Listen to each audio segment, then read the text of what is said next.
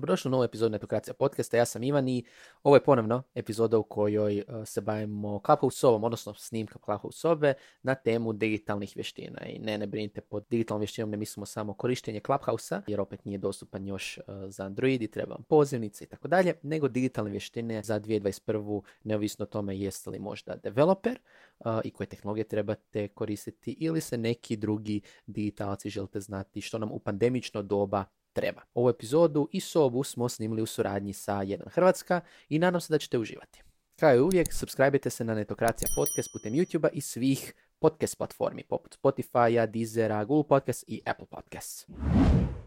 Znači ovo je soba u kojoj ćemo pričati o tome koje digitalne vještine trebamo u 2021. koje su precijenjene, koje zaista, zaista trebamo. Ja sam Ivan Brezak Brkan, osnivač i jedan od urednika Netokracije, medije koje naravno prati digitalnu scenu, pa tako i Clubhouse. Mislim da smo sad malo pretjerali sa Clubhouse sadržajem na Netokraciji. Imamo dovoljno vodiča i svega, ali eto, drago mi je da se svi priključujete i mislim da će to biti tekako onda super. Sa mnom danas su neki vrlo zanimljivi panelisti koje ću prepustiti da se sami predstave, počevši sa Tomislavom. Bog svima, ja sam Tomislav Car, osnivač nekoliko tvrtki, Infinuma, Productiva, zadnja je Porsche Digital Croatia u suradnji sa Porscheom i investitor sam u Circuit Mess Alberta Gajško. I radim već ovo 15, 6, 16 godina, nešto u softveru. Nešto kratko. Ivane? Pozdrav svima s moje strane, Ivan Skender, vodim unutar A1 transformaciju i HR. Vladimir Slobodno. E, bog, bog svima. Ja sam isto ko, ko car dosta dugo ovome, jedno 20 godina, osnivač nekoliko tvrtki, trenutno radim kao direktor dizajna u kiwi.comu. Kiwi.com, znači, specifično, znači trail uh, OTA, uh, online travel agency, trenutno, znači, pokrivamo ono što je specifično za Kiwi da kombinira različite kerijere u jedan itinerar i našu tehnologiju koristi i Google Flights i Kayak, Skyscanner i ove godine u principu, ne ove godine nego prošle godine kad je krenuo, znači ovaj COVID prije toga plan je bio u stvari postati B2C, jer trenutno je najveći dio biznisa preko B2B2C-a ako želite putovati jeftino, probajte koristiti kajak. E, naš, naš to ti je to. Ili kajak, pre kajaka isto se može, ali ima danas puno opcija. I Luka? Pozdrav, um, Luka Kladarić. Dugo godina, uh, već dugi niz godina radim kao uh, freelancer i, i uh, remote za razne američke firme, znači preko deseta godina u području razvoja softvera, konzultinga po pitanju security arhitekture, skalabilnosti, performansi i takvih stvari. Hvala. Naravno, ovu sobu organiziramo u suradnji sa A1 i govorimo o digitalnim vještinama za one koji su se pridružili u međuvremenu. Uh, ništa, ajmo skrenuti zapravo sa nečim vrlo očitim, a to je remote, remote, remote. znači, prošla godina, godina lockdowna, pandemije je i remote i rad na daljinu uvela na velika vrata i to je neka očita tema kad govorimo o digitalnim vještinama. Ono što me zapravo zanima je iz vašeg sad iskustva, a svi ste radili na ovaj način remote ili radite, um, koje vještine vama olakšavaju rad na daljinu, a koje biste volili da ostatak svijeta svoj da možda i vama bude lakše kao i svima nama? No, samo mogu ja. Uh, koje vještine olakšavaju rad na daljinu? Pa iz mog nekog kao iskustva i ono što ja općenito pokušavam forsirati je to pisanje. Znači, to je po meni daleko broj jedan najvažnija neka vještina za neki remote work. Znači da znaš pisati, jer većina toga što ti zapravo radiš je pišeš, pišeš uh, taskove, pišeš mailove, pišeš uh, Slack poruke, pišeš šta god. I ako ne znaš kao pisat, znači ne znaš se kratko onako to izrazit, uh, jednostavno onda drugi ljudi imaju problema sa tom i općenito komunikacija je otežana. Ne?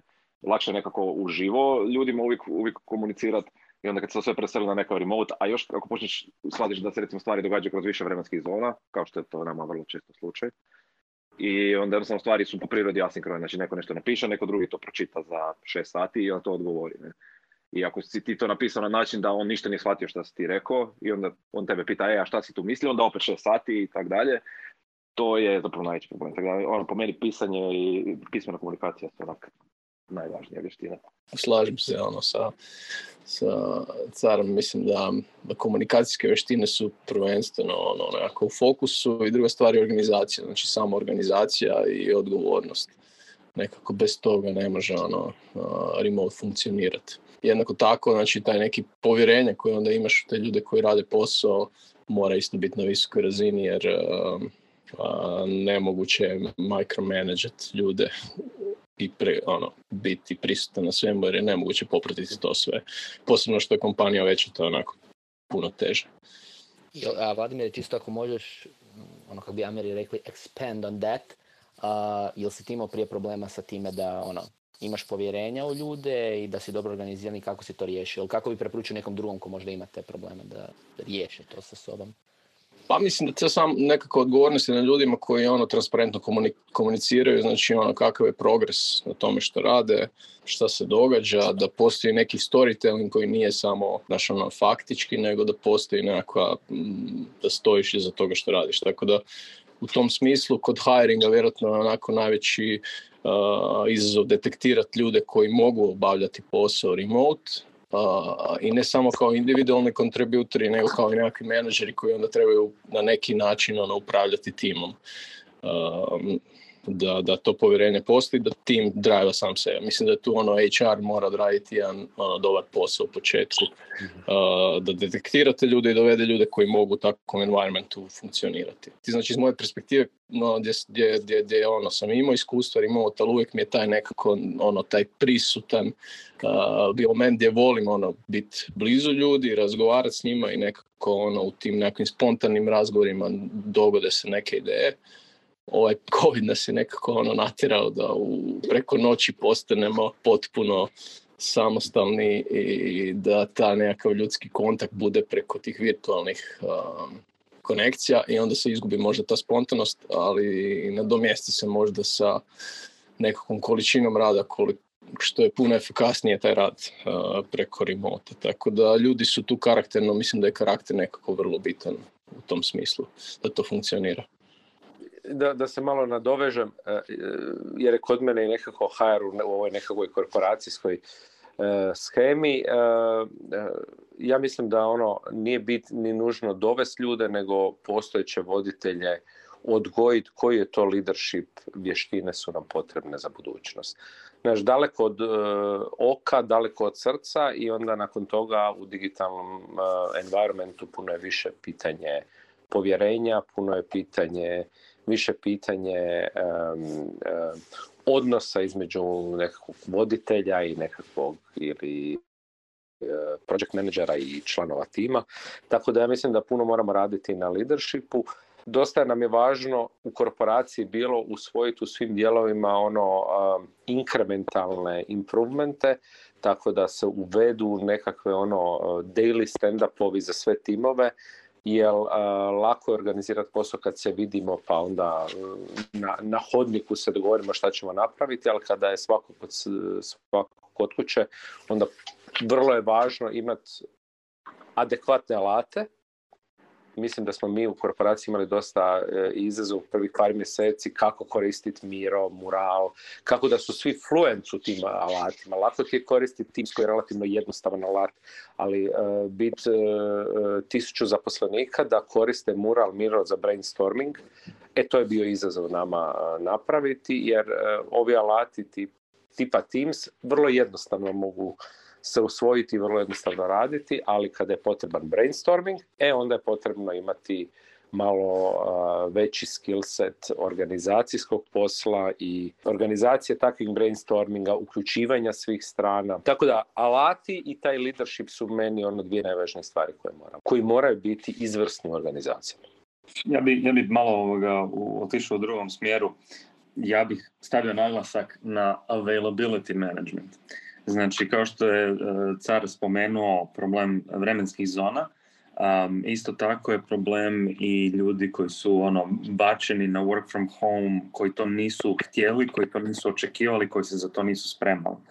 Ja već 10-15 godina radim od doma, pa imam dedicirani ured i, već ukućane sam naučio na, na, na, te stvari, ali mnogi ljudi nemaju, mnogi ljudi rade iz kutka dnevnog boravka sa klincima kojim skaču po vratu i slično.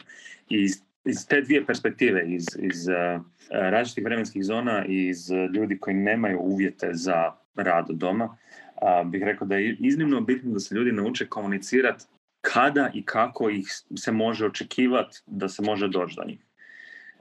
I imam iskustva sa ljudima koji definiraju vrlo, vrlo, vrlo precizan uh, uzak period vremena od, ne znam, ono, četiri sata u danu i tih četiri sata u danu sam u poslu 100%, možeš me, uh, možeš me pingat, možeš me dobiti isti tren.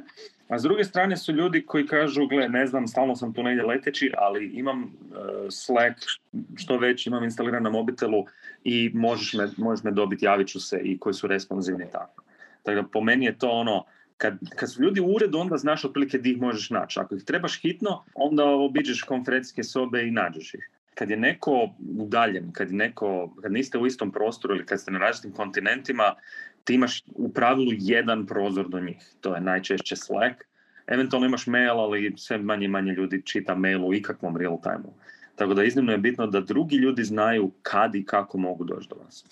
To je mogu reći, recimo na Slack je kod nas bio problem u firmi, je taj neki ono expectation, kužiš, znači ono, mi smo baš pričali o tome kako da postavimo expectation, šta znači kad ja tebi pošaljem poruku na Slacku, jel ti meni moraš odgovoriti odmah, ne ja, nego mislim neko. Jel ti moraš odgovoriti odmah, jel moraš odgovoriti za sat vremena, šest sati i onda tu bilo recimo problema jer su ljudi došli, sjećali su anksiozno ako ono, cijelo vrijeme gledaju Slack, što ako im neko pošalje poruku, oni ne odgovore, mislit će da ne radi, ono, imali su takve neki problemi, mi smo to morali ljudima iskomunicirati isto, pa gle, niko ne očekuje od tebe da ti ali to moraš ljudima reći, ljudi sam, ako im to ne kažeš, ljudi ne, ne, nema, nemaju, ne znaju koje je očekivanje firme. Ne?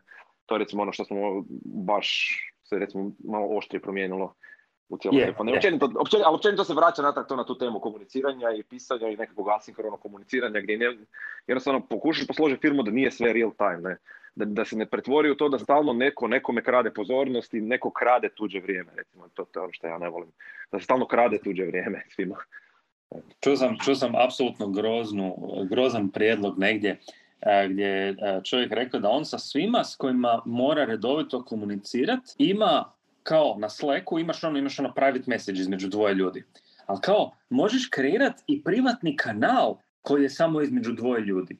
I onda taj privatni kanal služi tome da stavljaš asinhrone stvari a direktne poruke su za, kao za stvari koje su hitne. I onda ono, ako hoćeš samo pričati o nečem nekad, onda to gurneš u kanal, meni je to kao, brate, napiši, e, ovo nije hitno. I onda napiši šta hoćeš. Ili napiši, trebam, trebam nešto sad. I jednostavno ono, kad, kad, kad vidiš da je ljudima van radnog vremena napišeš ovo nije hitno, može čekati do ponedjeljka, ali htio bih te pitati XYZ. Da, recimo ono što ja, što ja radim je da radim, uh, ako ljude baš trebam sad, onda im šaljem Slack, ali ono, najjednostavnije je otvoriti Slack, stisnuti nekoga i poslati poruku, ne, ali zapravo nije to uvijek možda ni najbolje. Jednostavno sve češće ljudima pošaljem mail ako mi nešto što meni nije hitno. A većina stvari mi nije hitno. Da. I, I recimo koristim onaj scheduled send, to sam isto počeo raditi, znači to je ona dobra fora u Gmailu gdje ako šaljem nekome mail, onda mogu mu poslati, stavim ponedjeljak ujutro, gotovo, da mu ne sljedeće na subotu, na nedjelju, na petak na večer jer ja šaljem mailove kad se ja sjetim, ne? ali onda ljudi drugačije to percipiraju i onda u biti samo razmišljam s te strane i pokušavam ljudima. To su neke te sitnice koje možda su onako. Mi smo pokušali overburden uh, Slack, odnosno Teams komunikacije ili Whatsappa, maknuti na nešto što mi zovemo daily check-inovi ujutro, gdje smo sve, u stvari, menadžere i ljude obučili, gle, sve što trebaš razriješiti od prošlog dana ili za današnji dan, ajmo svako jutro se čuti od 9 do 9 i po i tu alajnat se na, stvar, na glavne stvari koje, koje su nam potrebne. A onda, znaš, time rješavaš principe rada tog dana, a onda ćeš ostatak e, rješavati e, u tom sinkronom modu uh, kada radiš u određenim dijelovima dana na određenim projektima. Vladimir, si ti ono dovezati još? Da, ma ništa ne htio reći da je taj schedule send najbolja, najbolji feature ono, koji postoji. Ne, možeš sjest, fino rasporediti, onako poslati ljudima poruku kad ima smisla, a ne, ne ono kad ti padne na pamet nešto. Da, onda ti se potencijalno dogodi drugo, recimo ja sam imao problem baš s time da bi se probudio u šesto jutro i onda bi odmah slao mailove automatski i ono, ljudi na neki imaju otvorene notificatione, neki nemaju, ja osobno imam ugašene notificatione za mailove. I onda si ostatak ekipe uključi i, i Miju rekao kao, ok, ajde molim te, kreni skedulati te mailove, ovo što si Tomislave uh, ti rekao. I onda sam u jednom trenutku shvatio da im ponedjeljkom ujutro dolazi hrpa mailova od mene. Jer im samo schedule kao, pa da, u ponedjeljak u 8, kao, da će im doći. I onda sam ih u inboxu dočeka 3-4 maila, tako da sam i to morao optimizirati. Ali recimo ovo kod uzimanja pažnje. Znači, na, i na, na stranu tog da netko vam skače po glavi i tako dalje, ali na koji način si štitite to neko vrijeme kad trebate zaista se koncentrirati na neki ono, takozvani uh, duboki rad, na ono šta Graham zove maker time, znači recimo za mene kao neko tko piše, imam svojih ono, svetih 2-3 sata ujutro, kada sam maknuo sve moguće sastanke, evo recimo ovo iznimka, recimo ovaj Clubhouse sad nisam mogu jutro pisati jer eto ovaj termin kad za virtualne eventove super da imamo, ali inače si to vrijeme štitim ko ono, bogom dano jer tad mogu pisati.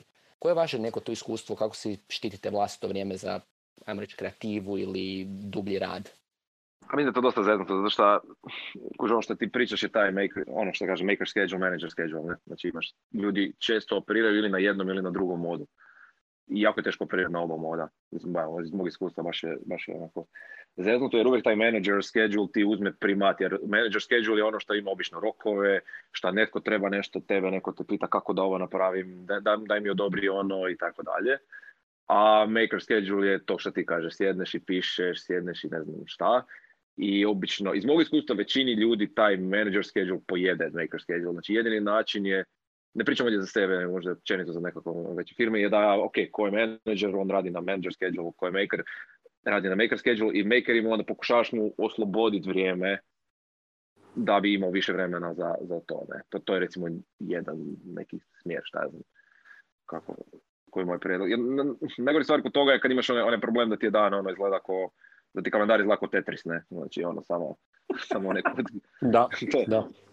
To, to, je, to, je, to je problem i šta je tamo, teško, teško se od toga, obraniti, jer ono, e, ajmo mi skočiti na kol, ajmo sinko kol, znaš ono. A opet ti ljudi trebaju, tak si ti njihov menadžer, oni trebaju podršku tvoju, znači zato te to i pitaju, zato ideš s njima na kol, zato im i pomažeš u svemu, što u čemu možeš. Tako da dosta te teško obraniti. Ja sam recimo si petak, ono, imam zblokirano neko vrijeme gdje tamo je ono, kao da mi ne može niko ništa blokirati tada. I to je recimo, ne znam, jedna tehnika, znam dosta ljudi to koristi. Ono, Da, da, jednostavno blok i kao, ok, onda ti ovaj ne može spustiti ništa u kalendar. To jest, ako može, on te mora eksplicitno pitati, e, jel bi mogao? Da. Dakle, to je nešto što ono, funkcionira. I općenito, e, ono što ja radim je kad mi ljudi, e, jel možemo ići na call prokomentirati nešto? Ja kažem, napiši mi kao. Vraćam se možda na početak ove cijele diskusije gdje kažem da ljudi trebaju pisati. Ko napiši mi šta trebaš? Pa možda ne trebamo uopće ići na call. U 70% situacija ne trebamo uopće ići na nikakav sastanak. Napiši mi šta trebaš ja ću, i, i, i- i često se dogovorimo ono, na, na, na porukama i na mailovima. Ne? Sastanci bez agende nisu sastanci na koje se dolazi. Da, ali to je lakše reći nego uh, operativno imati. Znaš, kulture pokušavaju to imati i svaki puta nam to pobjegne. Je, slažem se skroz. Ja, ja ne znam kompaniju koja je to uspjela. Dajte mi recept ako ko zna, jer ja mislim da, da, da tu agendu kao i najveći štreberi kažu e, imat ću je i onda nakon mjesec dana drugi ulete sa drugčim praksama. Ja, ja bih rekao da postoji jedan problem, a to je problem pristojnosti. Znači, kad tebi neko pošalje meeting request, pogotovo ako radiš u, u nekoj, vjerojatno će i i Ivan to možda potvrditi, sigurno se dešava. Neko ti pošalje meeting request, pa nećeš stisnuti ne, jel tako? To je onako, malo izgleda nepristojno, ne? Ali nećeš Možda- možda nekad ni da. Nek, nećeš ti da, ne šta, to su oni sastanci gdje stoji 70% toga me, ono, niko nije odgovorio. I to je onako triki, opet tu bi trebalo onako organizaciju, jel, empower, ne znam, os, osnažit, da stvarno ono kažeš, e, ja mislim da nisam potreban na ovom sastanku. Mi smo to neko vrijeme imali kad smo imali više tih fizičkih sastanaka, kao, ako nisi potreban na sastanku, ustani se i odi čak, kao, samo tamo sjediš ko fi- o, fikus, ustani se i odi radi nešto, nema potrebe da si tu.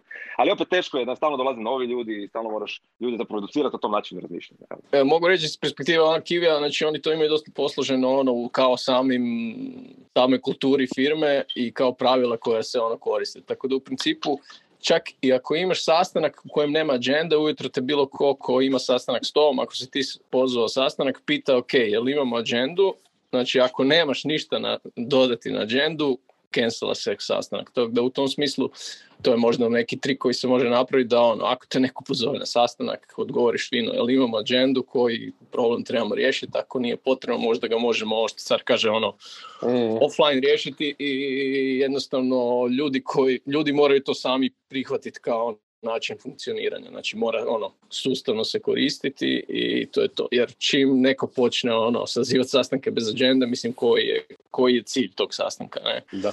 Mislim da triki, mislim da kad imaš ono veliku, tipa A1 je ona ogromna firma gdje su projekti vjerojatno rade onako na, na više različitih odjela razina i kao ti ljudi moraju nekad sjeti zajedno, ono što Ivan kaže, moraju razgovarati, ono, triki je kao kako to organizirati ono, na, na veliku količini ljudi. Mi smo jedini način koji smo mi uspjeli kao korporacija, a, ta je su ti e, morning stand-upovi.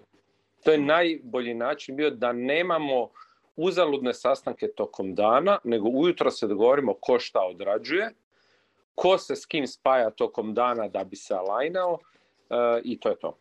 Jer u suprotnom dobit ću od 12 do 1 jedan sastanak, kao dio tog projekta, pa sutra od 9 do 10 drugi dio, pa preksutra treći dio. Previše ljudi uključeno koji se ne vide više na hodniku, nego su svako doma. I mi moramo osigurati da ne bude overproduction sastanaka, a s druge strane da se redovito čujemo. I tu je taj bio naš glavni izazov zašto smo išli u tom smjeru. Možda naš, u manjim e, korporacijama je to i standardna praksa, kod nas jednostavno je to bio e, novi iskorak za nas e, koji imamo 2000 plus zaposlenih. Da, mislim da, recimo, ne znam, ono, Amazon to dobro hendla, oni baš imaju tu pisanu komunikaciju i čak ono izbjegavaju slajdove, nego praktički ti kao ono menadžer ili kao neko ko gura neki projekt, fakat moraš raditi storytelling, moraš ono razmišljati o korisnicima i raspisati praktički sve što je, ono, čem je inicijativa, koji su ciljevi, da bi uopće došli do toga da sjednemo i pričamo o tome. Znači, ono, moraš promisliti stvar do kraja, a ne ad hoc ono, neke ideje ići raspravljati ad hoc tražiti neka rješenja. E sad, naravno, različito je to u agenciji, različito u korporaciji, različito u nekom ono, startupu. Treba naći neku mjeru svako za sebe, nekako, ovisno o veličini firme i ono, o, o timovima koji su dio te ono, dio firme. Ne, mislim, nije jednostavno. Recimo pod pitanje u kontekstu ovdje dosta smo razgovarali u kontekstu interne komunikacije, znači sa vlastimom i slično. Evo recimo Ivane, pitanje za tebe, mislim opet, taj je velika firma. Što se događa kad u cijeli miks uključite još i ono vanjske dobavljače? Znači, evo recimo primjer, uh, trebamo se čuti za organizaciju Clubhouse Room ili nešto drugo. Uh, jel, jel to rastura opet raspored ili ste uspjeli to nekako uskladiti?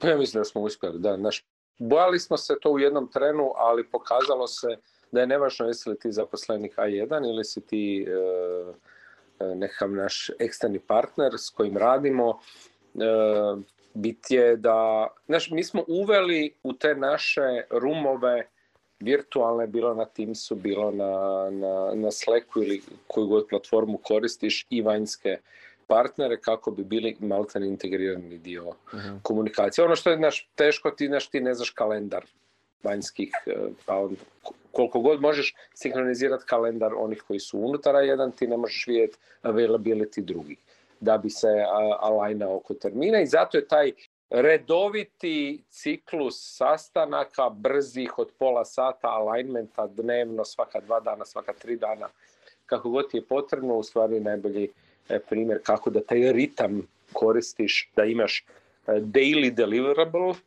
svakog tima, svakog pojedinca i istodobno fizički virtualni uh, alignment uh, oko onoga što treba napraviti tog dana ili u nekakvom pipelineu od uh, x dana. Nama je najvažnije bilo weekly deliverable i regularni alignment između timova, jer većinom su nama to timovi 5 do 10 ljudi, gdje je barem jedan vanjski i tu je stvari bilo dosta važno kako da se dogovorimo da, da, da, da se ne čeka nekoga, a da nemamo overburden sastanaka. Za one koji su nam spružili među vremenu čisto um, da update, znači pričamo o digitalnim vještinama u suradnji znači organizacija netokracije i A1 i do sad smo zapravo pričali o dosta o komunikacijama, se malo odmaknuti od toga i to od ovih nekih drugih vještina. Znači u, u Hrvatskoj, ako ne samo u Hrvatskoj generalno, nego ono, u tehnološkoj industriji, zadnjih par godina smo prvenstveno pričali oko, tome, oko toga da nam nedostaje developera.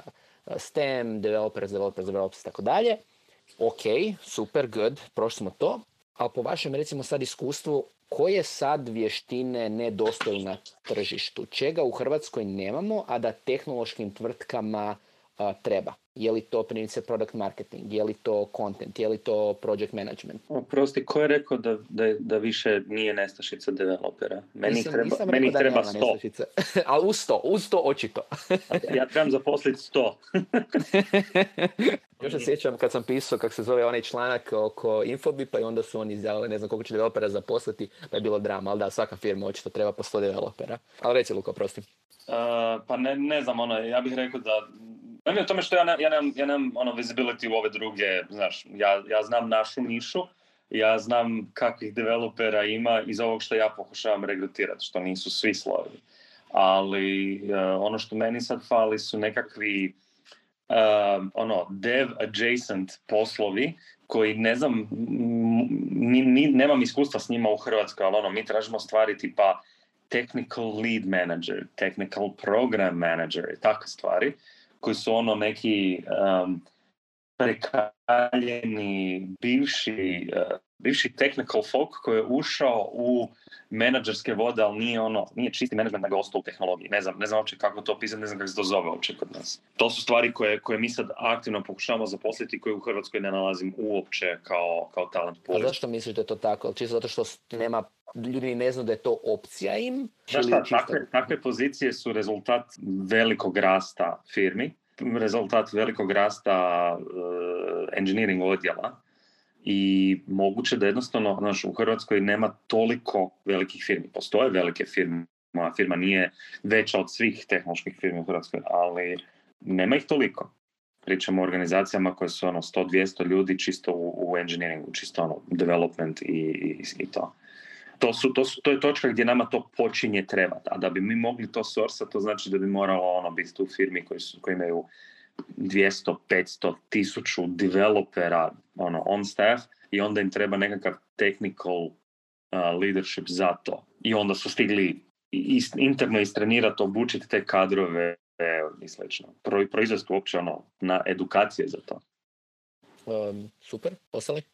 Mislim, da, o, mislim da i dalje ono, nedostaje developera, to, to, ali kao to, nije to specifično za Hrvatsku, to je svugdje jer kao uh sve raste, cijela ta industrija raste, ali ne znam, ja mogu reći e, specifično za nas iz perspektive recimo u, u produktivu, sad kuć mi imamo neko vrlo specifičan možda ajmo reći niš, znači to je B2B, uh, e, productivity SaaS market, kužiš. I sad, znači, ljudi koji tu su radili nešto slično na ovim prostorima, ima užasno malo. Znači koji, koji ima iskustvo. Pa da, da. Mislim, ono baš koji su točno u tome. I sad ono, ok, dođe neko koji radi možda što slično i tako dalje, ali ono, ideš, ideš iz početka. Nema, nema ljudi generalno ono, znači ljudi ne znam šta je MRR, šta je čern, šta, znaš ono, ne, ne, ne znaju neke ono, osnove svih osnova u tom biznisu a da bi pričali ono, napred, mislim ima ljudi, ne, ne, ne, da nema, ali nema ih puno. I isti, isti je problem možda još što Luka kaže, da sam nema puno još firmi. Šta ja znam, ono, ja se recimo uvijek sjetim kad pričamo o takvim stvarima, kad smo mi uh, ono, ne znam, počeli raditi iPhone development prije 10 godina ili tak nešto i ono, jednostavno nisu postojali iPhone developeri. Znači, neko ko je znao iOS u Hrvatskoj nije postojao. Znači, mi smo zaposlili nekog koji je bio pametan i onda bi njega naučili, ono, škola bi ga naučio programirati za iOS da smo došli do toga da sad imamo ne, 30-40 iOS developera, 50, ne znam koliko ih imamo, puno. I jednostavno, ono, mislim da se to sada događa samo na, na svim sferama, znači ne više samo ono, u softwarskom dijelu, nego jednostavno u tim takvim pozicijama. Konkretno za nas u Productive to ti je, uh, ima svega, ima content i prvo su neke marketing sales pozicije, tako reći, customer support, customer success, sve to nešto vezano uz customere, ne.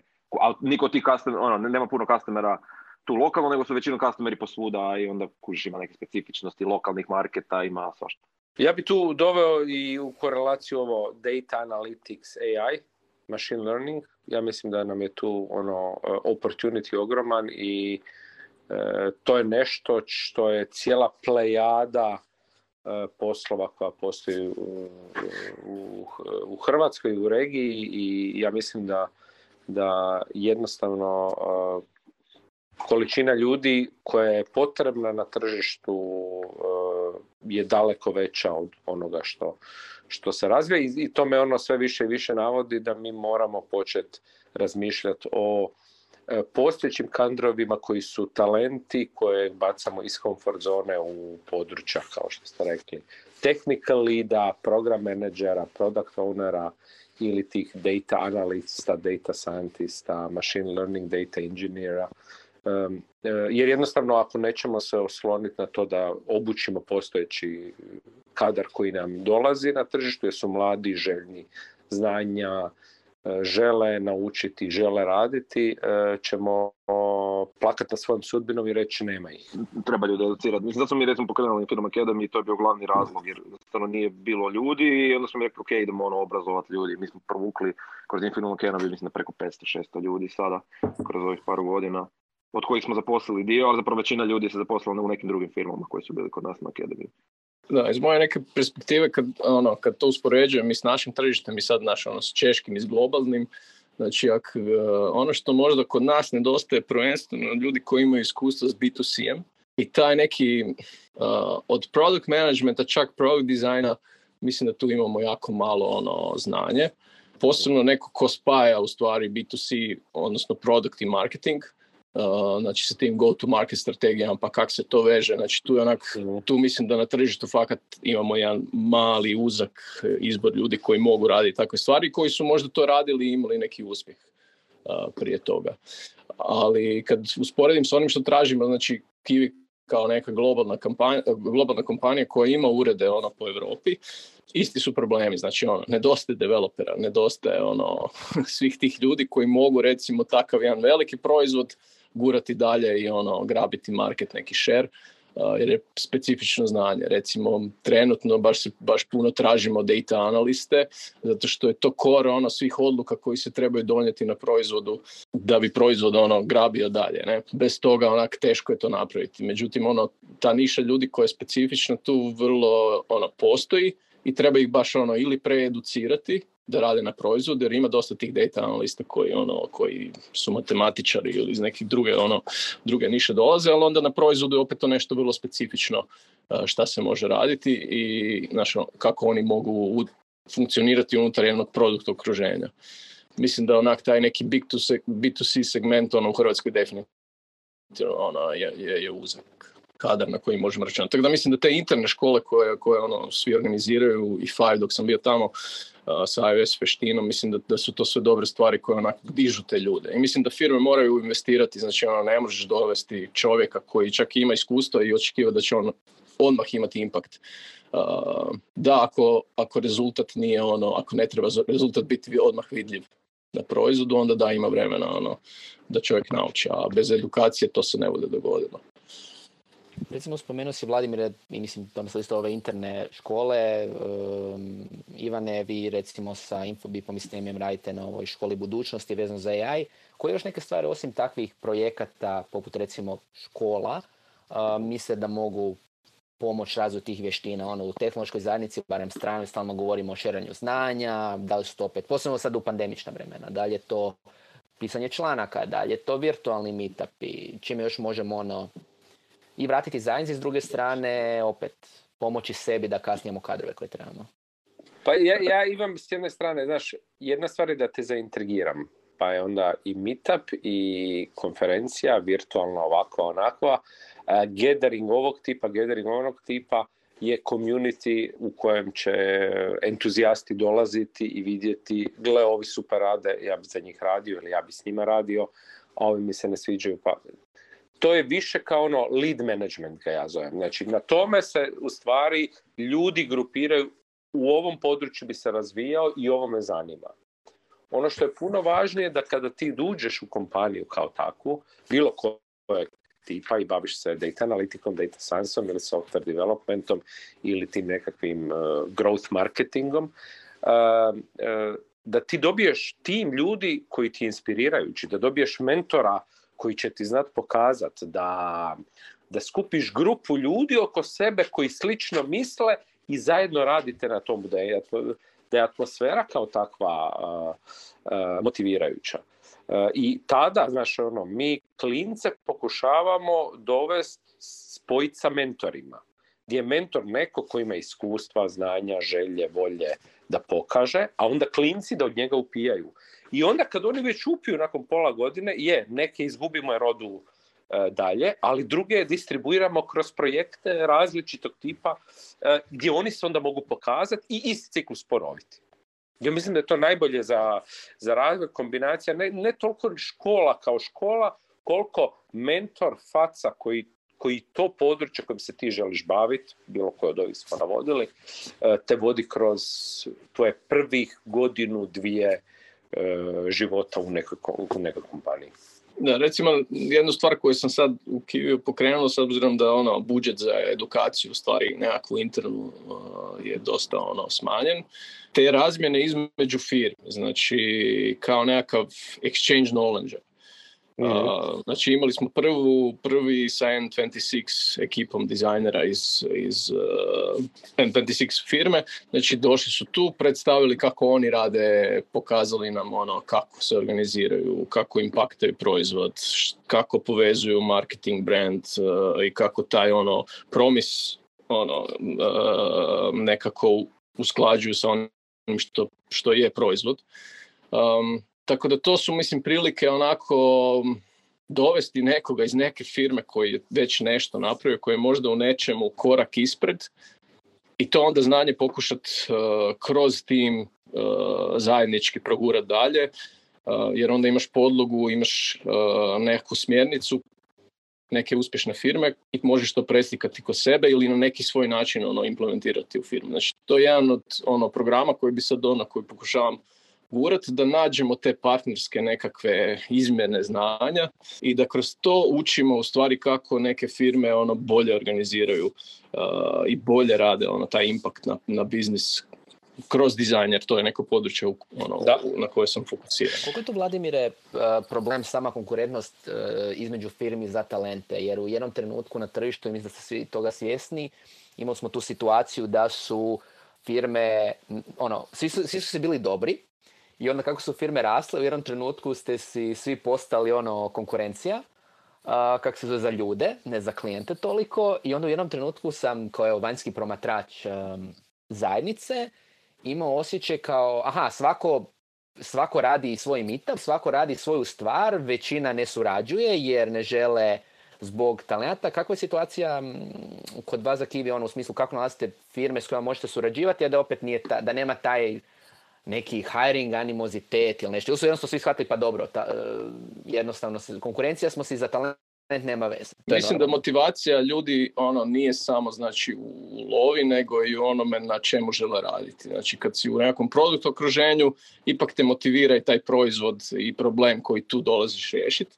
Pa nije to toliko kao možda u agenciji tu u Hrvatskoj gdje mi imamo sad agencije pa svi rade na nekim proizvodima, nije toliko definirano taj ono fokus pa je možda malo drugačije, tako da ja to ne, mislim, ne gledam na taj način, mislim da ta ono, ljudi će ti otići eh, na kraju, mislim, ak, ak, ih, ak ih ne uspješ ono, motivirati, otići će. Nije stvar ni pitanje love. Um, u Hrvatskoj nekako ono guram recimo taj meetup XDA koji je ono brand agnostik u smislu ono bili smo i u Infinumu i u Five dok sam bio tamo znači nije mi bio cilj bio mi, bio mi je cilj povezati sve te ljude da uče jedni od drugih i da tako guramo cijeli taj dizajn uh, design knowledge dalje. U Kiviju ne znam ne vidim to nekakav problem mislim ne znam, tamo ono, mogu reći da, da, da svi dizajneri u timu su kontinuirano kontaktirani od svih firmi, zato što posebno sad trebali onako malo kritičan pa svi osjećaju da je ono to kao neka ranjena ono, životinja. Međutim, motivacijski, znači ono što radimo u firmi, ono, pokušavamo na svaki način zadržati ljude. Znači nije ono cilj uh, nekoga dovesti, iskoristiti ga godinu dana, nego ga stvarno izgraditi čovjeka i imati ga bar tri godine, četiri, što je ono možda više nego što nekakav taj naš prosjek u, u ovom IT-u uh, govori da je moguće. Uh, I to je neki moj cilj. Tako da ono, ja bi uvijek investirao više u to znanje i gurao ljude dalje i da rastu u firmi, pa onda ako odu, mislim, ok, good luck i sretno, možda se opet vidimo, ali ne bi se tu usručavao izmjenjivati znanje, mislim, teško je zadržati ljude danas ako, ne, ako im ne pružite maksimum. Definitivno. Ajde da se, da se bacimo na jedno drugo, suprotno pitanje. Moje pitanje je zapravo koje digitalne vještine, s obzirom da se stalno trubi o digitalnim vještinama ovim i onim, su po vama, neću reći, pre, mislim, da, precijenjene. Znači, previše se o njima govori u odnosu na to koliko zapravo je vrijedno. Ono, u smislu, ok, da, to je bitno, ali ne treba možda toliko koliko se o tome trubi. Da li mislite da se o nekim digitalnim vještinama previše stavlja naglasak, a zapravo ono, it's ok? Pa nemam pojma, ja bih rekao da ne. a, ne, nemam pojma, ali stvarno ne mogu se sjetiti nečega, baš da mislim da je ono precijenjeno. Mislim, imaš, možda ima ono klasični neki, šta znam, u, što, što možeš vidjeti po nekako, po CV-ovima, ono neke one klasične stvari, kad neko napiše, ono, kad pišeš komunikacijske vještine, evo, mislim, to je, opet vraćam se na tu komunikaciju, ne znam zašto stalno. Ali, mislim, to je precijenjeno u smislu da se stalno o tome priča, ali isto tako i s razlogom, ja bih rekao. Možda je više bilo pitanje kao šta to znači, a ne sama riječ po sebi. Evo, to, to je neko, moj. Da, ja možda da kod tih nekih um, vještina, kad govorimo, govorimo vrlo općenito, a zapravo kad dođemo u dubinu, ljudi apsolutno ne znaju šta se od njih u neku ruku očekuje. Ovo što se rekao komunikacija. Aha, šta znači biti dobar komunikator? E, ba to je to. Je to. to, to možda da, da možda trebamo svi početi ono, komunicirati te stvari puno jasnije konkretnije, ono, u smislu šta to točno znači, da, ne samo komunikacijske vještine. Jer svako će reći da, da, pa ja imam komunikacijske vještine, kako naravno da imam. Tako da to je, ono, možda, možda je to neki smjer kako se to, to konkretizira. Luka, ti recimo opet u freelance zajednici si duže vrijeme, da li ima nešto što po tebi recimo ono, developeri konkretno stavljaju jako veliki naglasak da će im pomoći dalje u karijeri i slično, trebalo bi na neke druge možda stvari isto paziti. Ja, ja mogu reći ja mogu reći da je to kad da je u CV-u uh, znanje C i C++. Znači to ti ja, svi, developeri imaju u CV-u, a ono kogod da pitaš, zato što su to svi radili nešto na faksu, ali da nešto trebaju napraviti malo kompliciranije, vjerojatno, mislim, ono, ne, ništa, ja, ja ne znam, ja ne znam C++, ja ću staviti Pascal, može. Oga, e, ako, si, ako baš pikaš na developere, e, ja bih rekao da postoji... A znaš da volim developere, ona ganjati baš i to ti je to. Um, ako ćeš baš na developere, mislim da postoji fetišizacija open source kontributanja, koje je vrijedno, ali uh, ono malo povilenim kad na prijavi za posao vidim ono, what's your GitHub username? Mrš um, to, to, to gledanje, ono šta, šta, šta su ljudi radili uh, i, i vrednovanje po tome, neki ljudi jednostavno nemaju interes za to, ne, nemaju vremena za to. Ono, ljudi rade posao i onda nakon toga su sa familijom ili voze bicikl ili zure u zid. Um, to je nešto što je onak kao fora conversation piece, ali to nije način na koji trebamo vrednovati ljude na ulazu. Znači, ono, ako hoćeš pričati sa mnom o tome što se radi u open source super, cool, ali da, da, da recruiting ekipa to gleda, to mi je onako dosta, dosta bljak. A to rezultira time da developeri to počnu gledat i developeri počnu pričati o tome kao ono, ideš i drobiš po open source i kontributaš lijevo i desno i malo dokumentacije, malo ovo, malo ono, kao jer to se onda dobro vidi kad te zapošljavaju ljudi. Mislim da je to totalno, ono, totalno krivi signal.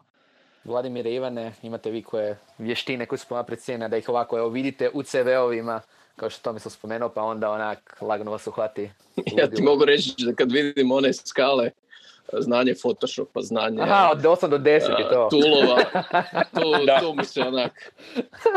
Končar, koliko ti znaš Photoshop od 8, od, od, od 0 do 10? A, ne znam, ne znam. Trenutno možda dva. Recimo, kad pogleda ono kroz karijeru, koliko su se ti tulovi jezici promijenili, znači ono, to znanje apsolutno nije bitno. Rekao bi da ova prilagodljivost, e, mogućnost da učiš, znači taj neki zapošljavanje, za poten, znači prepoznavanje potencijala kako neko će ti u budućnosti pridoniti da je to ključni način ono, zapošljavanja. Znači definiranje tih nekih karakteristika zaposlenika koji ti donose znači, u, u, ono, neki novi moment. Ja, onak, to, to mi je ono što mi je bitno. Znači, i karakter, rekao da. To je ono. Znači, sve ovo se da naučiti. Mislim, tulovi se nauči, čak i jezik se nauči. Mislim, ono, često sam vidio neke motiviranije ono, interne koji tek počinju, tek su na, još su uvijek na faksu, ali su toliko motivirani da u šest mjeseci ono pregaze možda neke ljude koji su 3-4 godine u, u, području. Ja mislim da ti imamo ono, šta je to, koji su to skill setovi za pet godina? će nam biti važni. I u stvari CV-evi uh, prilično dobro ti pokazuju kada ljudi jako naglašavaju neke skillove iz 2005. ili 2010. kao što ste vi rekli. To ti dovoljno govori o njegovom ability gdje živi u komfort zoni prošlosti, a ne gleda uh, uh, svoj potencijal za budućnost. I ja mislim da je tu ono, tu je taj glavni trik kako ide taj potencijal da je spreman učit, da je spreman um, nove stvari promatrati, da je spreman se prilagoditi od soft vještina, a sa druge strane da smo jasni kako će ta rola izgledat za pet godina. Koliko će ona biti automatizirana, koliko će ona biti u istom tom formatu, sa istim tim alatima, hoće li biti isti principi, samo drugi alati ili će se jednostavno stvari promijeniti. Nadam se da ste uživali u ovoj epizodi Netokracija podcasta na temu digitalnih vještina i nadam se da ćemo u buduće isto organizirati nove Clubhouse sobe, ali o tom potom. Ostanite nam subscribani putem YouTube-a, Apple Podcast, Google Podcast, Spotify-a, Deezera i svih ostalih platformi i naravno ostavite recenziju. Ako želite, to nam zaista pomaže. Uživajte!